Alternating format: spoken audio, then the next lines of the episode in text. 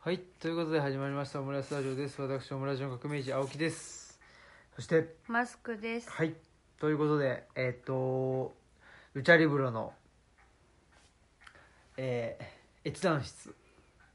の片隅からお送りしております。オムライスラジオです。はい。はい、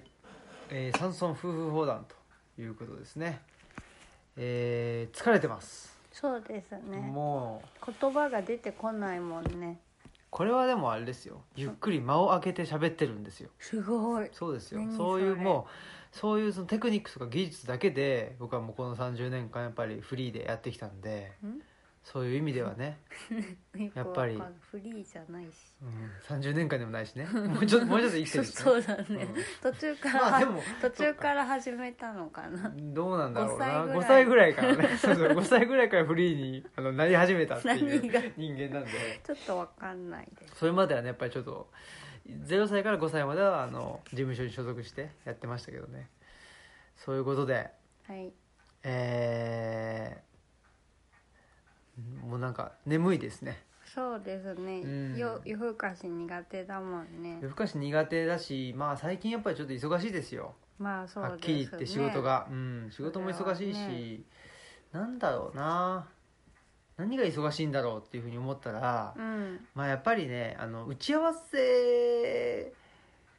は増えてる気がするんですよねあーなんか逆にその難しいですよねその場所に足を運べないって言ったらあ仕方ないねってなるんだけど、それがもう不可能じゃないその言い訳通用しないじゃないですかそうなんですよだ再現なくなってしまうというのはそれはそれで大変かもしれないですよねそうですよもう言い訳もずるい女も状況物語も通用しませんよ、春夏秋冬さっき冬あなたが足りない、あった実は好きだからねうん、好きだったな、畑が好きでしょいや、わかんないです。あそうですか好きかどうかわかんないです。はいまあそういうことでえー、じゃあ何ですかジングルですかねはい、ありますかはい、じはいおゃ願いしますどうも、カジワ泥棒、カジワ泥棒、カジワ泥棒、カジワ泥棒、カジワ泥棒、カジワ泥棒。はいそういうことで「ノーモア火事場泥棒」ですねあ、火事場泥棒は良くないよ。もうね引き続き安倍政権がひどいとはい、いうことでちょっとあまりにもです、ね。ひどい。よねうん、いやーもう本当にねまあ誰しもが言ってることですけどね政治の私物化っていうんですかねそうですねうん。そういうものもでちょっとあからさまにあまりにね。ねえ、はいまああれだけあからさまにやってもね大丈夫と思ってるということはまあだいぶ国民をなめているまあ、そということう。でしょうからそうですねうん人は国家だっつってね。ねえもちろん国家だっつってねというか言ってまないですよ。あ言ってないですうよん。でもそれぐらいのね、まあ、そうです、ね。話だと。つまり、えー何ですかその、まあ、勝手に法解釈を変えちゃうっていうねそうです、ねうん、都合のいいようにっていうでその法解釈を変えた根拠すら言わないしうん。その根拠もまああのーね議事録であったりとか、うん。文字にすら残さないとそうですね、うんでいうそれがもう死者への冒涜というか、ね、いやそうですよねやっぱり、まあ、死者への冒涜でもあるし未来への冒涜でもあるしねそうそうだからやっぱ死者をおろそかにするとうん未来に通話することになるんだと思いますよ、そうですよはいはいじゃあちょっとおお便りの方 へじゃあちょっと全然なんかあの枕になってなかったと思うけ どね全然違うってそいんなうそんな中でもオムラジそんな中はでも今日もはいはいじゃあた、えーオムラジネーム高田純三さんからいつもありがとうございます最近高田純三さんからしかお便りが来ないぐらいの勢いですよねいやでも発酵バターさんからもあそっかそっか来ましたよ本当ですねう、ん、撤回しますはい。はいあこんにちは、高田純三です。先日5月6日の山村夫婦砲談を聞きました。3月の汽水空港のイベントで僕を探してくださったリスナーさんがおられたのは思いがけないことでした。オムラジすごいです。探しておられた K さんと会えていませんがまるで引き合わせていただいたような気がしています同じ島根県に住んでいますので K さんと会える機会もあるかなと思います青木さんマスクさんありがとうございます汽水空港のイベントは参加するつもりでしたが妻がコロナの感染を心配するので参加を取りやめました僕が万一にコロナに感染したら家族が濃厚接触者になるので妻が自身の仕事に出られなくなることを真剣に心配していたためですコロナの検査が絞られていて感染のひど広がりがわからないこともあり大丈夫と言いようがないのに困りましたイベントに行くのを止めたあやめたのは自分のイベントに行きたいを青木さんが配信で言われたように括弧に入れることだったと思いました村での配信を聞いてから気づいたので意識的にしたことではありませんでした自分の思いや考えを意識的に括弧に入れるという方法を持っていなかったので自分の思いや考えを抑えられないことが多かったと気づかされました自分の思いや考えを括弧に入れられないと大変と言われた言われていたのはこういうことなのかなと思いましたということではいとあ続けてまだお便りくださってるので、はいちょっと読んじゃいますね、はい続けて投稿します考え方を練るヒントを今度の釈徹宗さんとのトークイベントからいただけそうな気がしていますイベントに参加を申し込みました日々の生活では仏教と縁遠く暮らしていますが祖祖母が仏壇に朝というに手を合わせていたことや食べ物を粗末にしたりすると祖母がよく罰が当たると言っていたことを思い出します祖母たちの暮らし方や考え方から自分が随分と隔たっていて大事なものを受け継げていない感じがしていますいつもスマホやパソコンが手元にある西洋化された日々の忙しさに満腹になっていて困ったものですお腹を減らさないと仏教が示す暮らしや考えを取り入れられないのではないかと思うほどですイベントを楽しみにしていますお邪魔しましたということでしたはいまあもうあのこのオムラジオ配信する頃にはね釈先生とのああのオンラインイベントっていうのはもうあの終わってると、そうですね、はいもうこれ収録日その前日なのでね、うんいうことなのでねちょっとわかんないですけどまあ今回ねそのねまあ高田純三さんのお便りにい行く前になっちゃいますけどそのオンラインイベントっていうのをねこの前もまあノムさんとやりましたけどはいで今回ね釈先生とさせてもらってっつうんでいろいろその実際のイベントとオンラインイベントの違いっていうのをね、えーいろいろと感じることがありますね本当ですね、うん全然違いますね全然違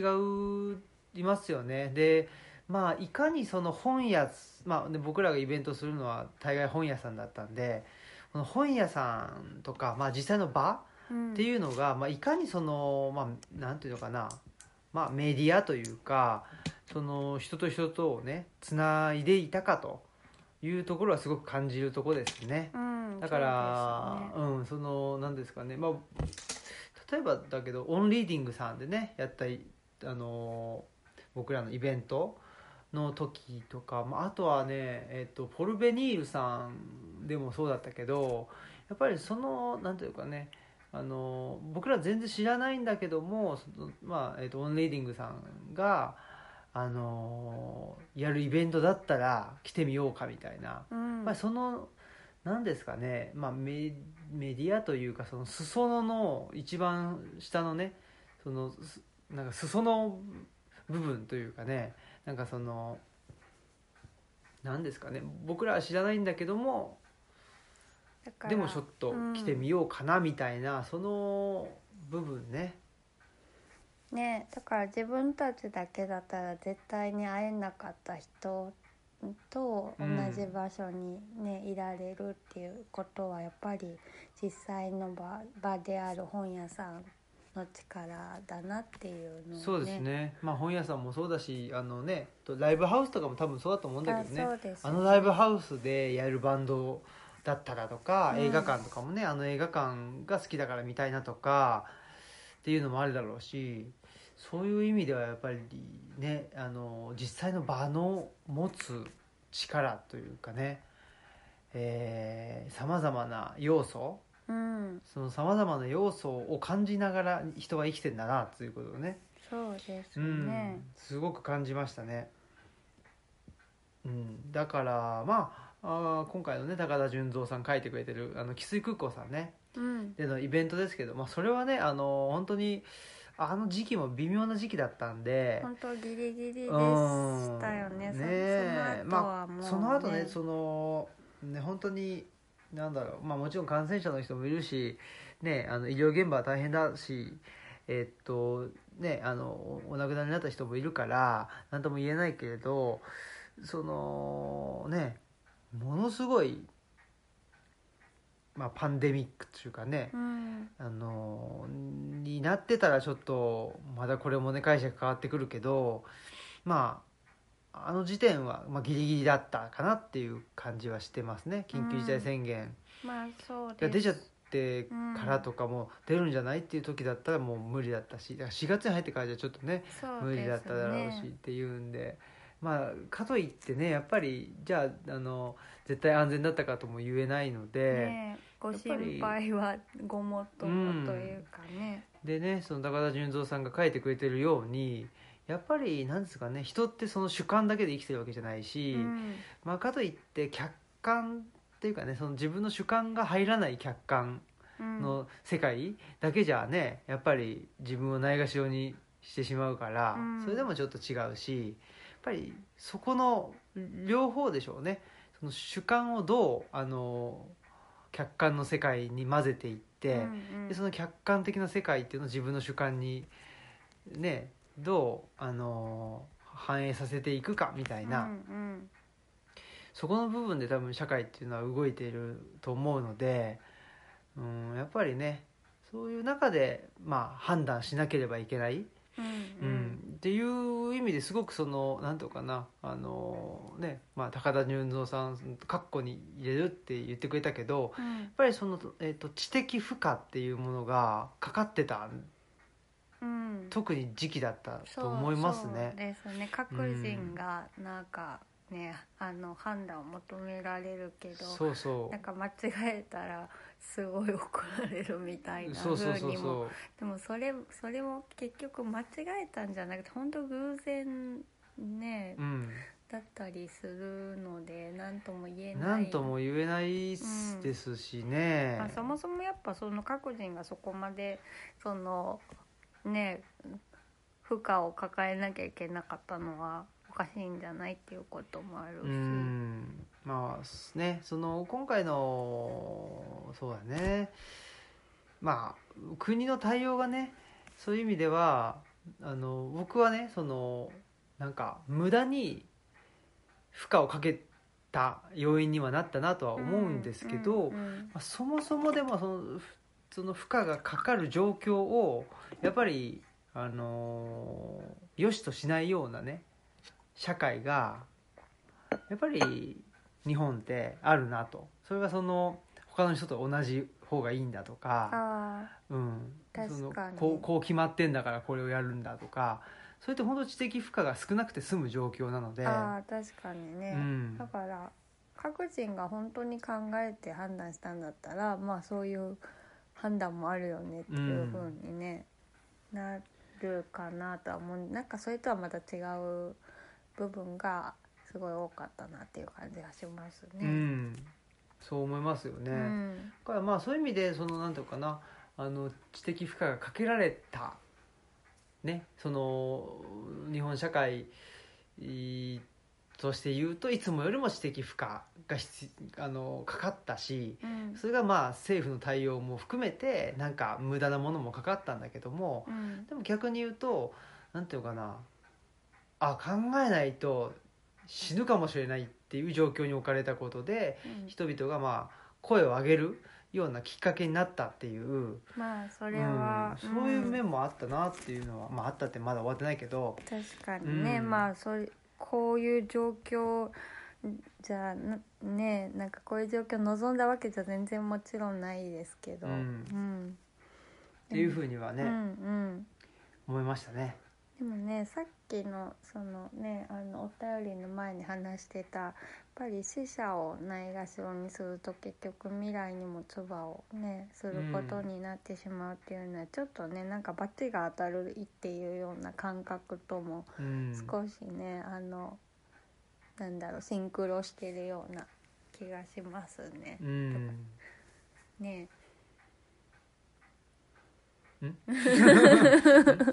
あうん、まあなんかちょっとあの喋りすぎたらイベントで喋ることなくなっちゃいそうなんでイベント であのシャック先あ生別にでももう終わってるからいいんじゃないですか いや多分それだったらでも一緒のこと言っちゃいそうなんでやめとっときますいいんじゃないですか一緒のこと言ってあ本当ですか、何言おうとしてたんだっけなちょシっとーン いいと思いますよあーだってほらなんやかんや言って、うん同じことをずっと言ってる2人というこ本とで当ねにでもそうであそうのでしょ、山岳ノートというね、はいはいあのえーと次の本ですね、はい、東京蔵前の HA ブックストアさんのところで出している「ハブの冊子」という冊子でずっと「山岳日誌」という日記を連載させていただいてて、まあ、それが本にまとまるかなっていううん、今作業をしてるんですけれどうんうも、ん、その中でなんかあの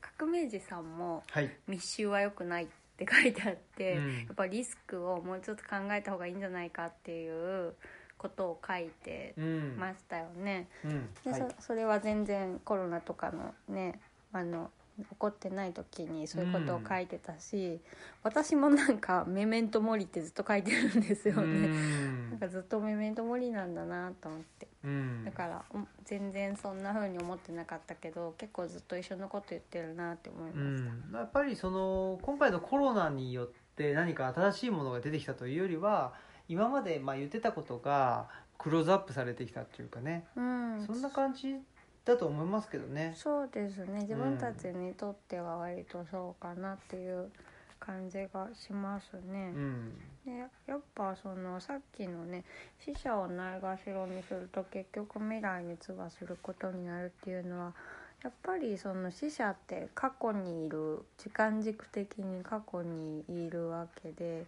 でもなんかずっと社会が今ここしかもう見ないみたいな今ここしか存在しないっていうようなスタンスで回ってきた気がしていて、まあ、だからねその現政権とかももう自分がなんか利益を最大化できたらそれでいいみたいな風になってしまったりとかまああのコロナに感染した人を叩いちゃうとかもでも自分が未来にそっちその叩かれる側に行くかもおお知れないけど、うんそ今ここの今たまたま感染していない自分しかもう見ないっていう風になっちゃってるわけじゃないですか、うんだからちょっとでもそれが私たちはもともとしんどくてどうした小倉くんが吠えておりますね。 あのーそうね。そうそうそう思いますだからうんなんか、それで「悲願」っていうあのものを作ったわけですけれどもなんかもうそれを見ないわけには絶対いかなくなるだろうなってますますちょっと悲願の役割が大きくなるんじゃないかなっていううね、ん、 感じがしています。うんうでん多分また同じことをねイベントで言うと思います。だからもう終わ る別にいいですよど うぞ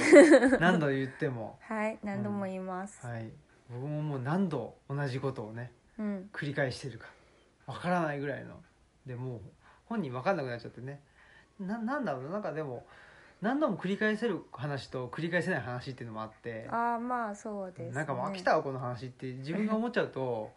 繰り返せないんだよねやっぱねなんかだからねあのルチャリブロの説明とかにはもう飽きちゃったんだもんうねん、飽きたからちょっとずつ毎回変えたりしててう、んう んで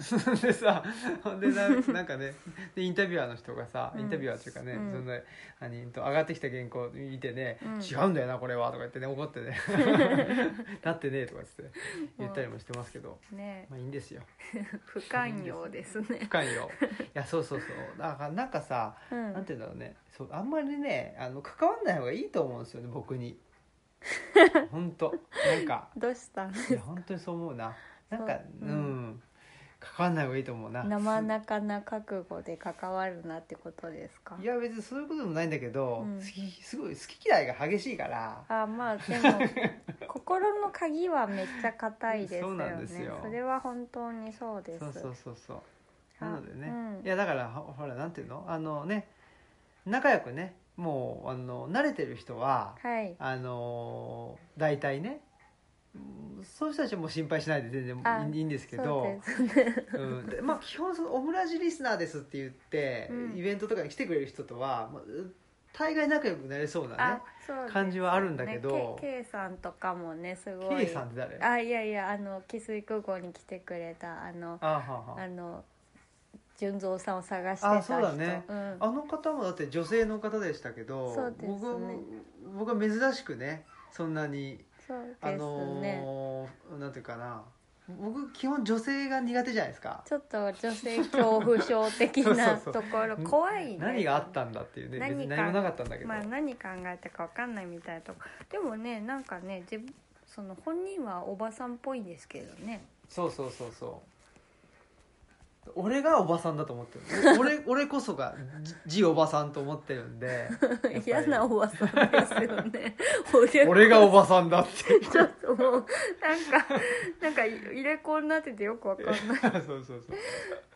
うね俺がおばさんだと思ってるんそうででもね偽おばさんが多いんだよな世の中にあそうですうかんまあでもね K さんとは楽しくお話うんしして、ね全然おばさんって感じじゃなかったけどあ、ね私お姉さんだったけどもちろんもち K さろんはん、ねそのおばさんだっていうのはねあなたですから、うんあそうか僕かはいねえでもいつかまたちょっとねあのお引き合わせできたらいいですね純三さんとね、うんうんうんまたイベントでねイベント復活できたらいやまあだからあれですよもう島根のねいろんな電車とか、ね、あのバスとかでも彼岸の図書館をねそのブックカバーせず にあのーいろんなところでねあの読んどいてもらうっていうことしかないですよねえっと路肩に立ったりとかしてねあのバスを待ちながらとかねそういうことですよ、そうですうね、ん、五道を待ちながら状態みたいな。まあことでまあまあ でも、うんそうなんかだからほその時にほらユージ氏がね、作ってくれたじゃあなあいですかキーホルダーを、そうですねあのキーホルダーをそうバッグかなんいかうにつけておいたりね、した時にあれみたいなそれは奇跡ですよね、うんそれであ会いたいは一回誰かにそうでしょ、うんいやいややっぱりそういういやーねやっぱりユージ氏はいいですよね素敵なことをねまあね考えてくれてリスナーさん同士がね、うんなんか出会えて仲良くなれたらいいなって思いますねだからそういう意味でやっぱり何ですかねあのーそういうグッズもまたねちょいちょいあーそうですね、トートバッグ作ったり T シャツ作ったりとかねああ、まあぜひなんかまあ全然そんなあの予定ないけど、うん、うんまあゆくゆくそうそうはそういつかできたらいいなと思う、ねえスカジャンとかね スカジあとはャン何作かなるんだススケボー スケボーを作るローラーブレード、まあねうん、い ろいろいろいろ広がりますけど広がりますねはい純三さんいつもありがとうございます本当で今すね回もあありりががととうございました、はいじゃあちょっと次のコーナーあわかりました次のコーナー知らんけど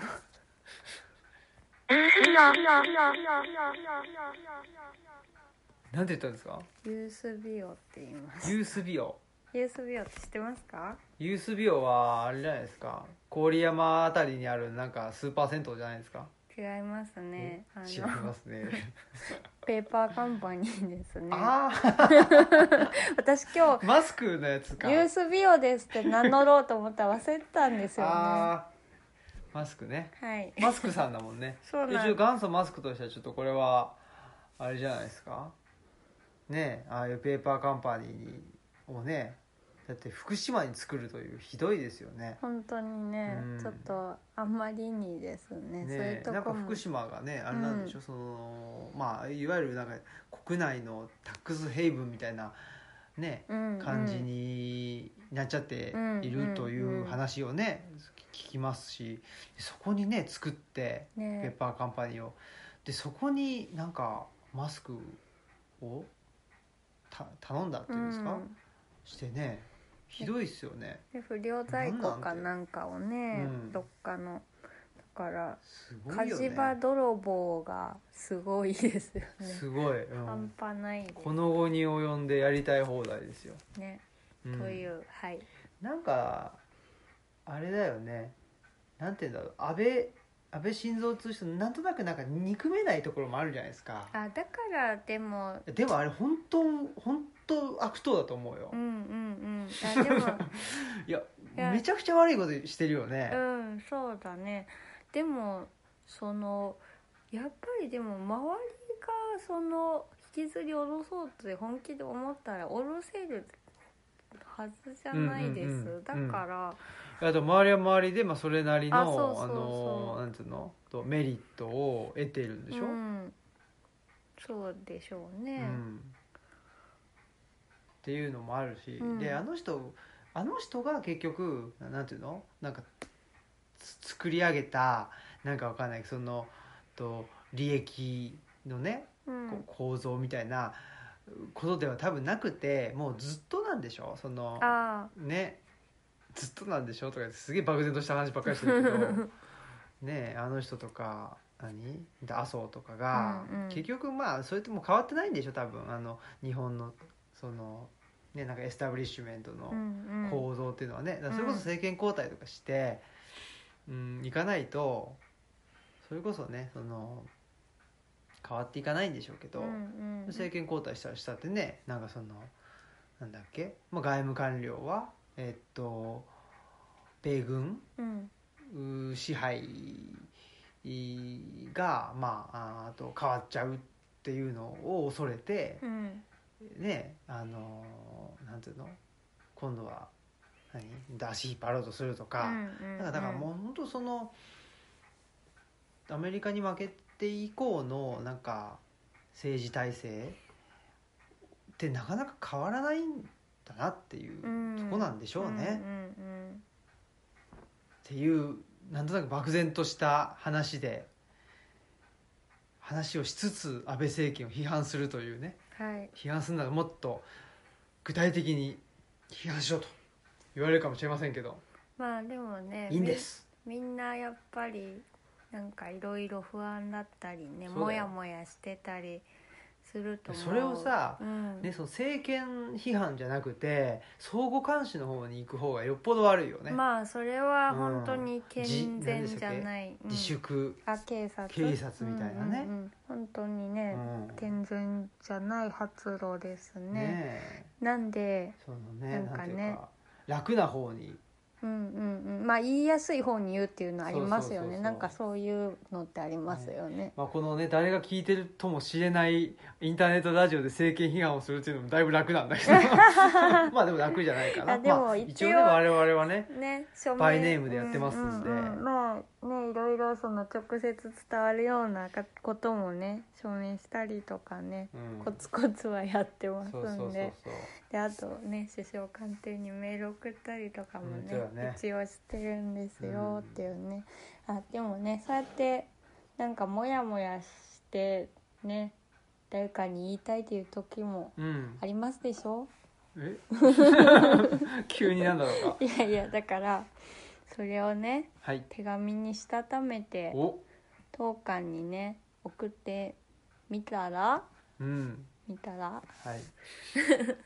そうとそいううこそとうでまあそのねうんえールチャトホン往復書簡という企画ですかね。そうですねレフはいァレンス企画をちょっとやろうと思ってまして、うんまあねオムラジとかでもよくお便りとかいただくんですけれどもまあそんな感じでお便りをあのもうねそのこういう本を求めてるんですってその自分で分析しなくても大丈夫なので今うんなんかこういうことが不安なんだとか、私はなんかこういう状況なんだっていうことを書いてもらったらまあそこからうあの当館の蔵書の中からこの本読んだら少しいいんじゃないかなって思う本3冊選書してでそれをトーンさんの通販からご購入いただけるようにしますよっていううんね、うんあの企画です。はい。これはそもそも何でしたっけね。なんでやろうっていう話になったのかな。まずはあれかしら。図書館としてなんかできることはないかみたいな話をしてたのかな遠隔で何かねできることが今ちょっとかい普通の会館はお休みしてるので、うんでもそもそもうちに来るのってそんなにあの簡単には来られないので、うんなんあか、のね、郵送でねっていうのは考えてたじゃないですか郵送貸し出しもね一応今も郵送貸し出しはできますよっていう状態にはしてるんですけど、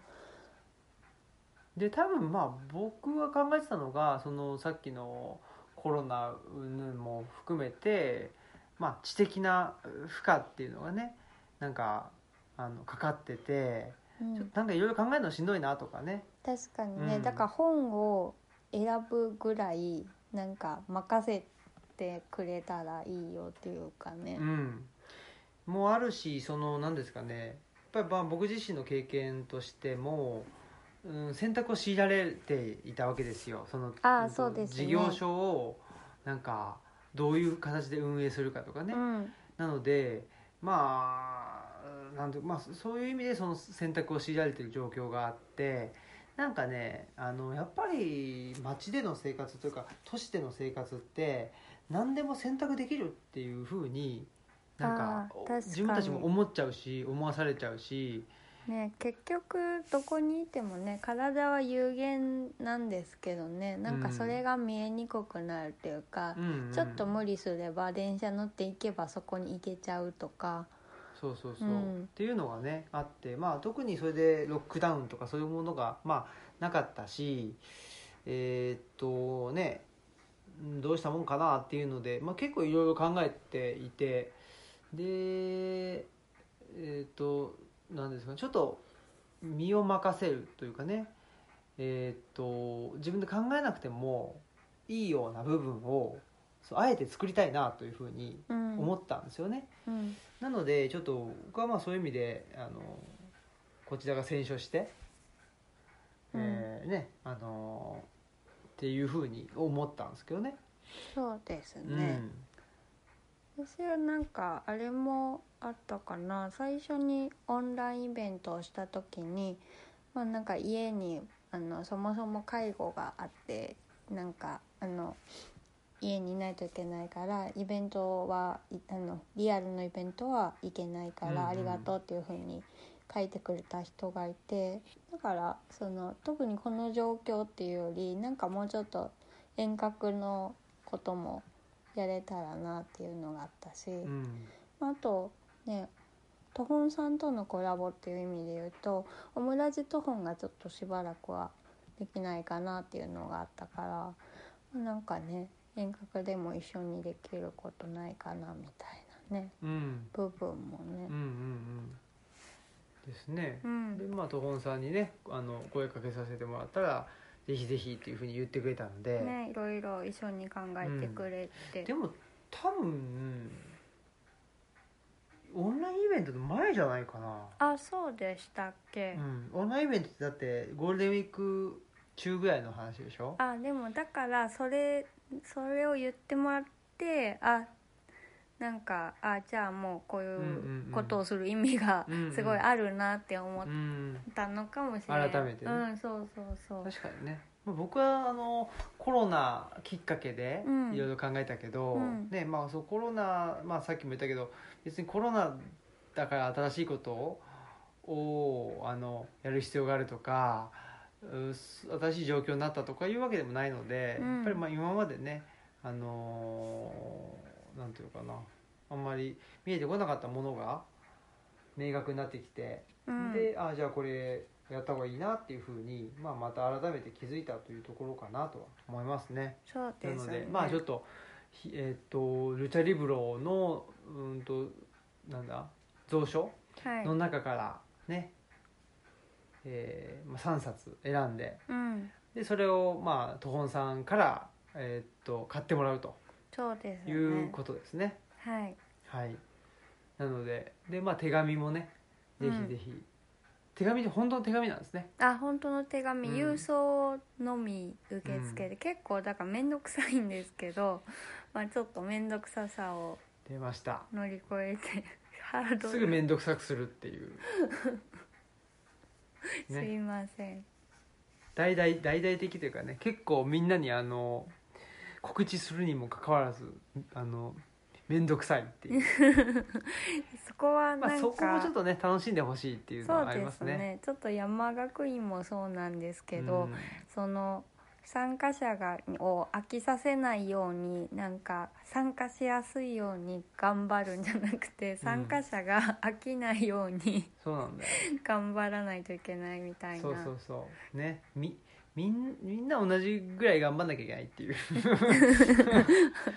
大変三歩一両ゾーンみたいな頑張ろそうそうそう、はいそうやって社会はできてんだっていうところでねお願いしたいですようまあだから一緒にそそれを楽しんそうそうそうそでうね一緒にねくれあるのし協力作り上もげたしいってういん、う人がね、ぜひぜひぜひお願いします、楽しんでほしいですねはいはいじゃあ次のコーナーとかなんかあるんですか、うん、次のコーナーへ曲がります。はいえーっと、この番組は、図書館、パブリックスペース、研究センターなどを内包する、人文地の拠点、ルチャリブロの提供でお送りします。はいはい。えいうことでーっね、はい、最近ですね、はいあの前にえーっと白岩秀樹さん、うん白白岩さんの専門って比較比較文学文っておっしゃってますよ学ねですかうね。ん、のあの白岩秀樹さんとえーっと前森の生活そうそう11月に茨城で茨城茨城茨城県茨城茨城関茨城県東人としてはやばいあれ茨城かな茨城県茨城県かなうんしかもねあの関所房 もすいませあるんのにねすみませんって感じだけどまあまあ茨城県茨城県か、うんはのいね三街道のね、うんあのところに行って「森の生活」っていうイベントに参加してでその時に白岩さんも来てくださってうん、のトークさせていただいたんですそようでねす。ねめっちゃ面白かったですねねでそのあの白岩さんのご専門といえばシャウト・アンダーソンなんですけれども、はいあの私その時実はちょっとワインズバーグ・オハイオ多分23話しか読んでいってなくてうん、うんうんでシャウト・アンダーソンの詩集とそのワインズバーグ・オハイオ代表作、うんえっと、23話だけでちょっとおお話ししてしまってもうちょっとちゃんとゆっくりじっくり読みたいなと思ってで最近ちょっと時間ができたのでワインズバーグ・オハイオを、まあ、あとあと23話ぐらいかな。うんでちゃんと投資で1話ずつ読んだらもうすごい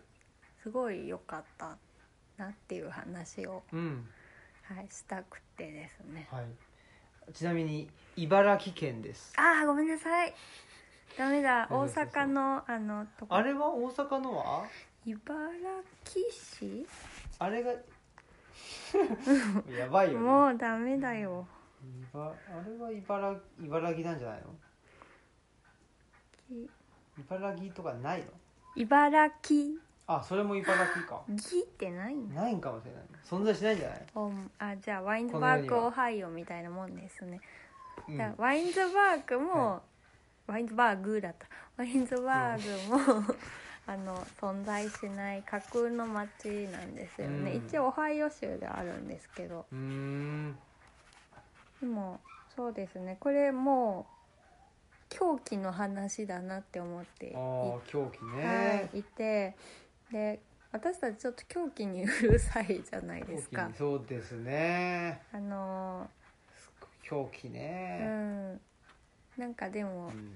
それは狂気じゃないとか言ったりするじゃない何を知ってんだっていう ねするじゃないですお前かは何を知ってんだっていうなんか偉そうにねねえでもなんか狂気の何を知ってんだこの狂気は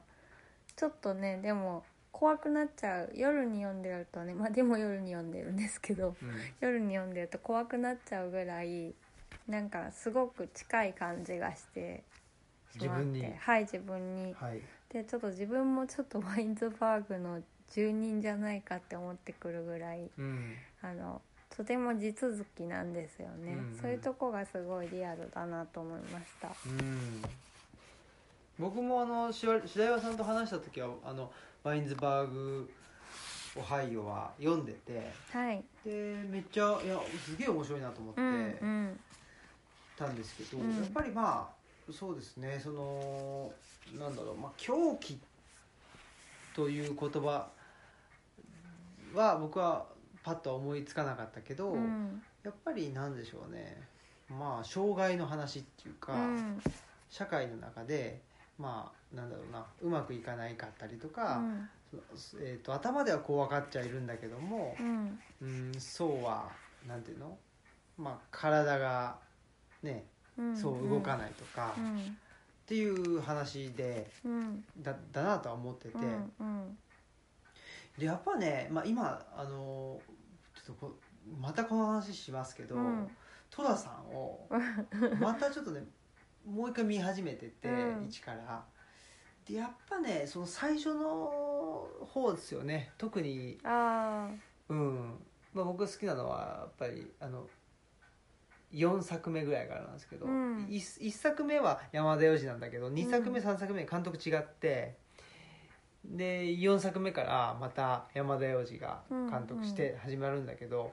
もう本当にねそのなんていうのワインズバーグ・オハイオ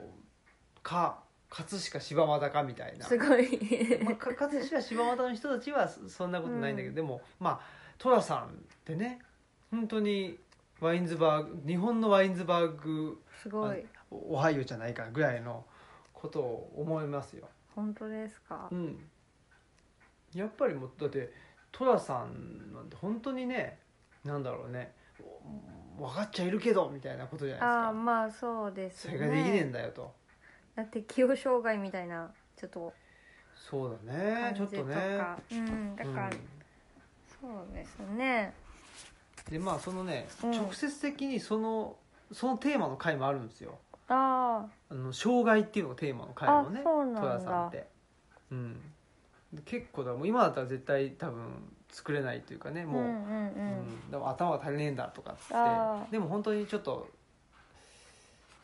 知知知的っぽいうんうん女の子が出てきてっていうね、うんいう話とかも、あのーあってうんだから本当にあの時にまあ何寅さんが、うんなんだろうあの人頭頭が足りねえんだおめえはみたいなこと言われるんだけどそれは、なんていうの偶然そういうふうに寅さんのこと言ってるんじゃなくて、うんやっぱりそこはテーマだったと思ううのんね。うんううんんうんっていうんででも何だろうかなまあでまあ頭が足りないみたいな言われ方をしちゃってるんだけど、うんでなんていうのかなうん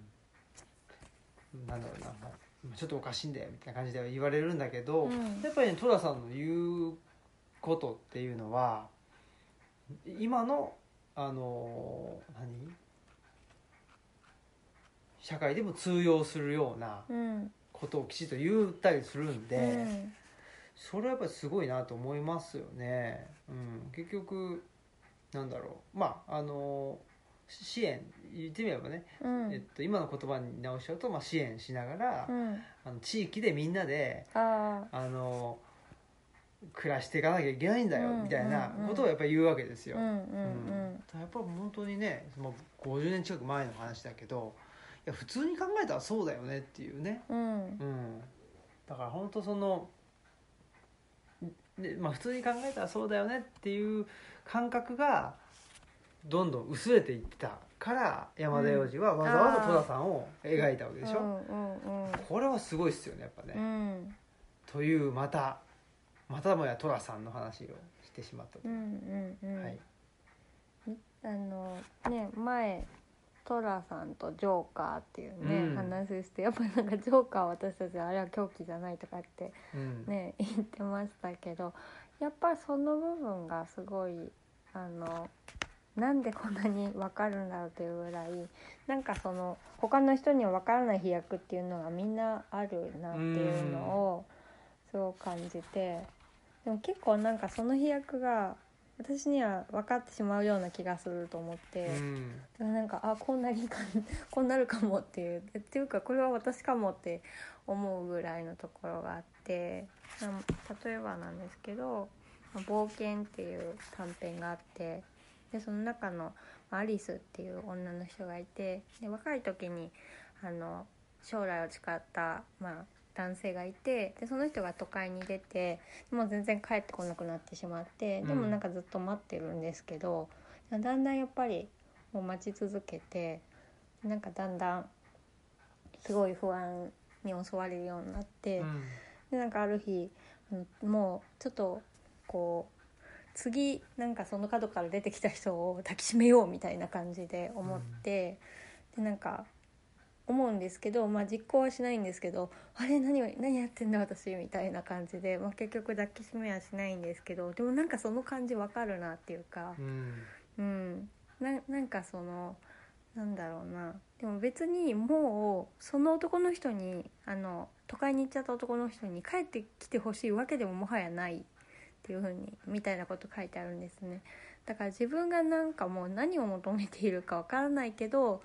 なんか欠乏感はあって、うんでどうしたらでも満足するかわからないっていう感覚がすごくよく書かれているでそれがそこなんか知らない人が出てきたらその人を抱きしめようっていう飛躍につながってしまうというか、うんとかもうなんかこれはねだんだんなんか最最後の方になってくると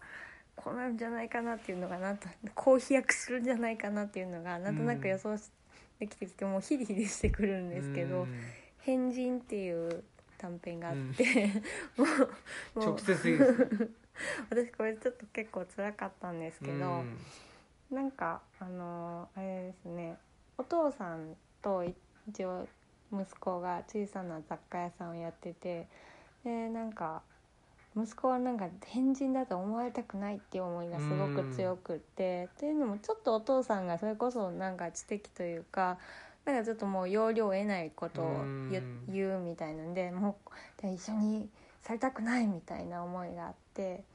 である日、まあ、なんかあのその息子から見てすごく普通の人というか なんかあのそうそういう人を捕まえてでちょっともう自分は変人じゃないからなみたいなことを言おうとするんですけどなんか言えなくてで結局最終的になんかどつくんですよね。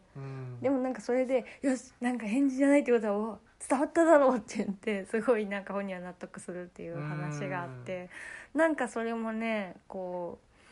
うね本人の中ではこう他人から見たらな何をみたいなでそのあのさ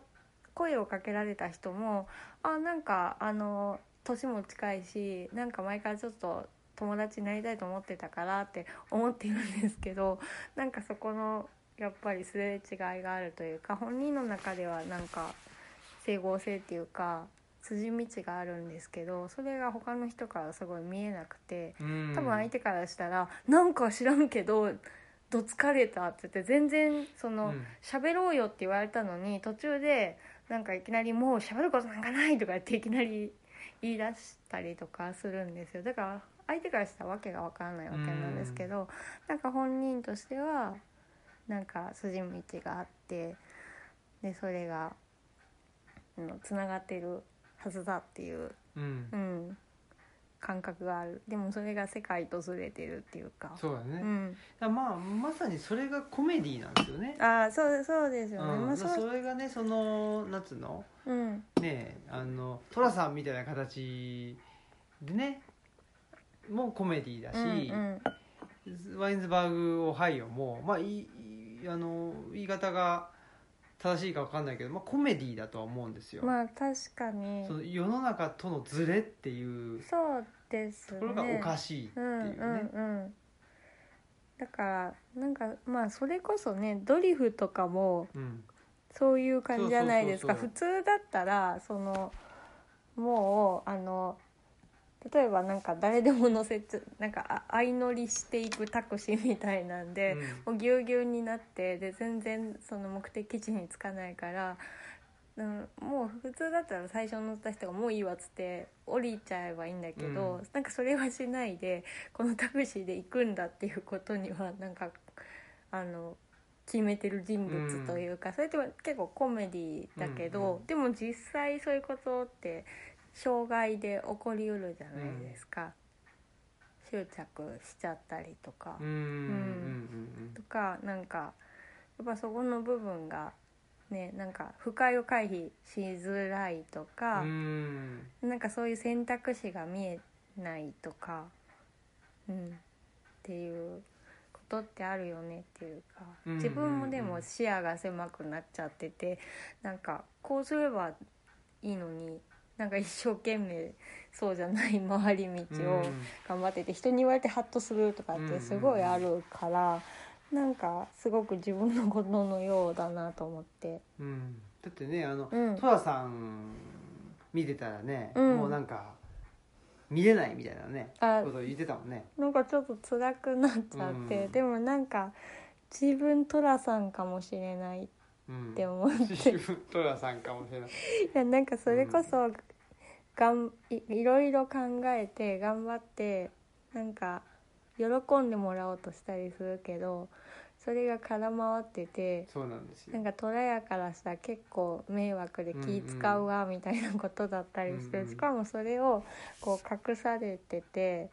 なんか自分だけが「よし喜ばせた」って思ってるとか本当に辛いと 思ってなんかちょっと自分のことのようで見あー見てられなくてうんなんか空回り感とか。そうね喜ばすぞみたいにすごいお思ってるんだけど、うんやっぱそれが世界とずれてるんでしょうね。、そうそうそううんあずれてるんだけどーうん、でもなんていうのかなでもずれてるからといってその世界が正しいかというと決してそんなことはなくて、そうなんだけどうん、ね。そんそうそうやっぱりそのずれてる世界の方に問題があるっていううふん、うに思う時もあると。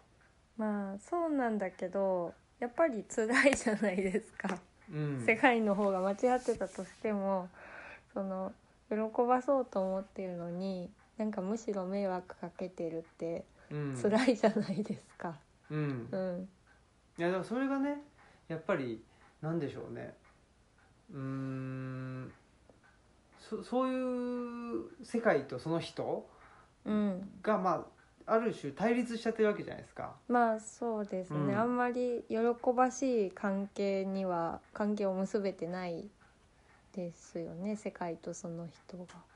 そうそうそうそう、うんなんだけどまああの寅さんをずっと見てると決してそれだけじゃないんですよ。ああうん、やっぱりなんていうの幸せな関係を結べてる時もあるしう、んうん、でその幸せな関係がなんかちょっとしたなんていうの行き違いみたいなものから、まあ、また崩壊してう、んでもなんですかね崩壊はするんだけどでもまたいつの間にかまあ時間が解決してくれたりとかなんかちょっとしたきっかけでまた復活してとか、うんそれが地域だしそれが家族なんだっていう話なんですよ。ああまあそうしかも寅さんはよそプラッと言ったら割と人気もんですもんね。そうそうそうそうそうそれももう一つで、うんそれもその世界の中だと対立する場合もあるんだけど、うん違う世界に行ったらうん全然対立はしない場合もあるっていう、まあだから違う世界が寅さんにはあるんですよねそ。の、えーとまあ、A という世界とうん B という世界を行き来できるっていうのがやっぱり寅さんの、まああそう、のー特性うんうんなんだけど、まあ、職能でもあると思うんだけど、うんであってただその行き来するっていうその違うこっちの世界とこっちの世界を行き来する、まあ、まさに都政人なわけですけどうんそれがね、それがそのもなんていうのかなもっと大きな意味での世界からすると認められないっていうかあーそうですよねうん、 そこにまた悲哀があるという、うんうんうんこの構造にもなってるんだろうけどね。そうですね、うんなんかその絵本で日系アメリカ人の話を書いた「おじいさんの旅」っていうアレン・セイの絵本があるんですけど、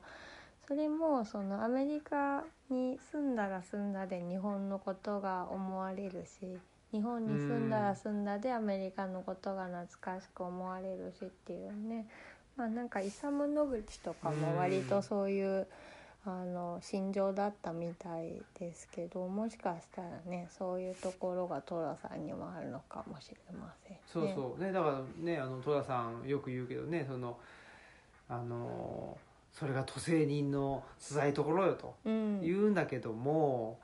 かといってまあその都政人としてねしてというかなあと敵屋としてその違うまあ世界その葛飾柴又ではないうんもう一つの世界に行ってる間は、まあ、結構人気者だったりとか、うんまあねそのちょっと寂しいなとかいうことはあるかもしれないけども、まあ、受け入れられてたりうんうんするわけじゃないですか、やっぱりそういうねあのでその敵や家業一貫して敵や家業っていう人たちもいると思うんですよ、うんそれはそれでねで一貫してそのサラリーマンであったりとか、うんうんうんね、葛飾柴又からもう一歩も出ないみたいな人たちもいると、うんだからここをやっぱりこの都政できる人間っうんてああのある意味そんなに多くないし、うんでも本人としてはうんこんなことだからいつまでたっても中途半端なんだよなというふうに言っていると。うんうんでもそれで言うとワインズバークオハイオは結構その女性の描き方がうん割と特徴的だしなと思うんですけどなんかやっぱり特にこの時代の女性だったらなんか自分でちょっとどんどん拠点を変えていくっていうのは難しい。いいだろうからまあきこの人たちは多分ワインズバーグでずっといるのかなって、だから余計にやっぱりそのねなんか世界とずれてくる部分っていうのがなんか大きくなってくるのかなっていう感じがありましたね。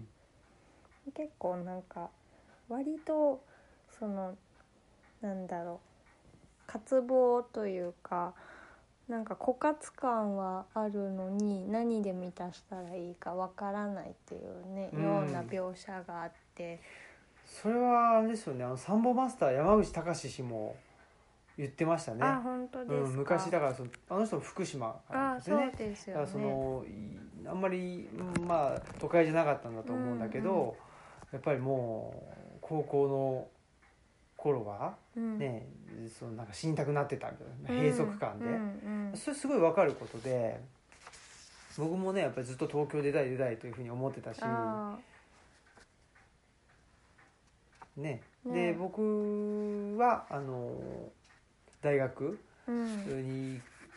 行くっていうのはもう本当東京に行くっていう、あうんなるほ、ど意識だったしー、うんまあ、やっぱ閉塞感っていうのを、うん、ものすごい田舎だろうと、まあね、地方都市だろうとやっぱり感じる人は感じるし、うんうん、うんで僕はやっぱ感じてましたね,、そうですよね、うん、その閉塞感っていうのね。うんうんうん、でなんかやっぱりねそのシャウト・アンダーソン男性なんだけど、うんでもすごいなんかその特にその女性のそのなんかねかつ欠乏感みたいなものをすごく書いてるような気がして。なんかこのえっ、とねルイーズっていうねちょっと感触持ちな女性がいるんですけどね、なんかこの人のね感じがすごくねなんでわかるんだろうみたいなうね、んあのぐらいすごくこういう女性はい結構いるんじゃないかなっていううん感じがしますねう。んまあ非常にはい、面白かったですね。そうですね。うんすごいですね。はい、ということで、はい、エンディングに行きましょうか。はい、はい。エンディング曲はありますか。はい、おあります。 はい。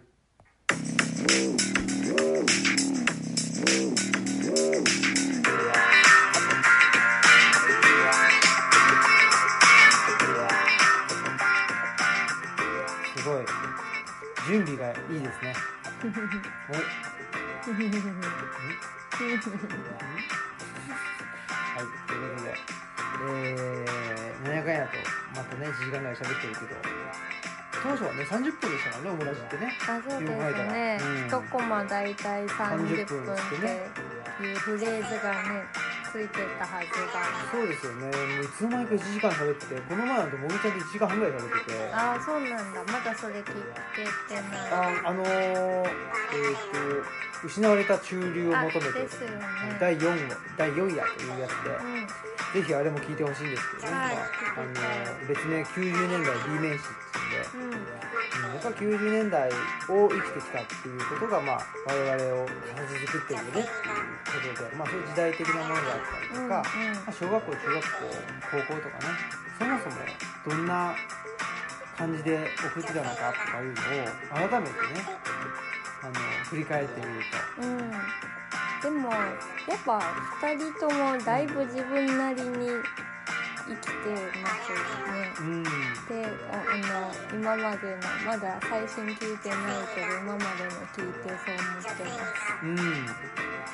だね茂木さんもなんか行かなくなって学校行かなくなってでもなんか復帰したくなって復帰したら割と乗れちゃうっていうか、それがすごいなと思ってだからそれも相当スキルというか自分なりにできてるかなとまあ本人はねすごい苦しいとは思うんですけどねまあ、本当ねよくよく見ると人それぞれあまあもちろんねね人生送ってるんだろうけどね自分なりの対処をねそうそうそうそうしてはいるんだけやどっぱその無意識的に、あのー動いている、まあ、し思考思考の形であったりとかうん対処の仕方そこをなんかねもうちょっとあの意識してみて、うんでどういう共通点があるのかとか、うん自分はどういう、まあ、自動思考じゃないけどね、うんこれを持ってるのかっていうのを掘り下げてみるとなんか面白くなっていくんじゃないかなっていう気はしてるんです確かにねでもそうやってまあねあの対照的な2人が話すことでねなんか結構見えてくる部分がけねどね。うんあるかもしれないですねそうそう。なんかこれ小中高で偏見学学、偏見学学っていう言葉自体が間違ってるらしいね。ああなんかね、ということで、はい えー、本日のお相手はオムラジオ革命児青木と、マスクでした、はい、さよなさようなら。ら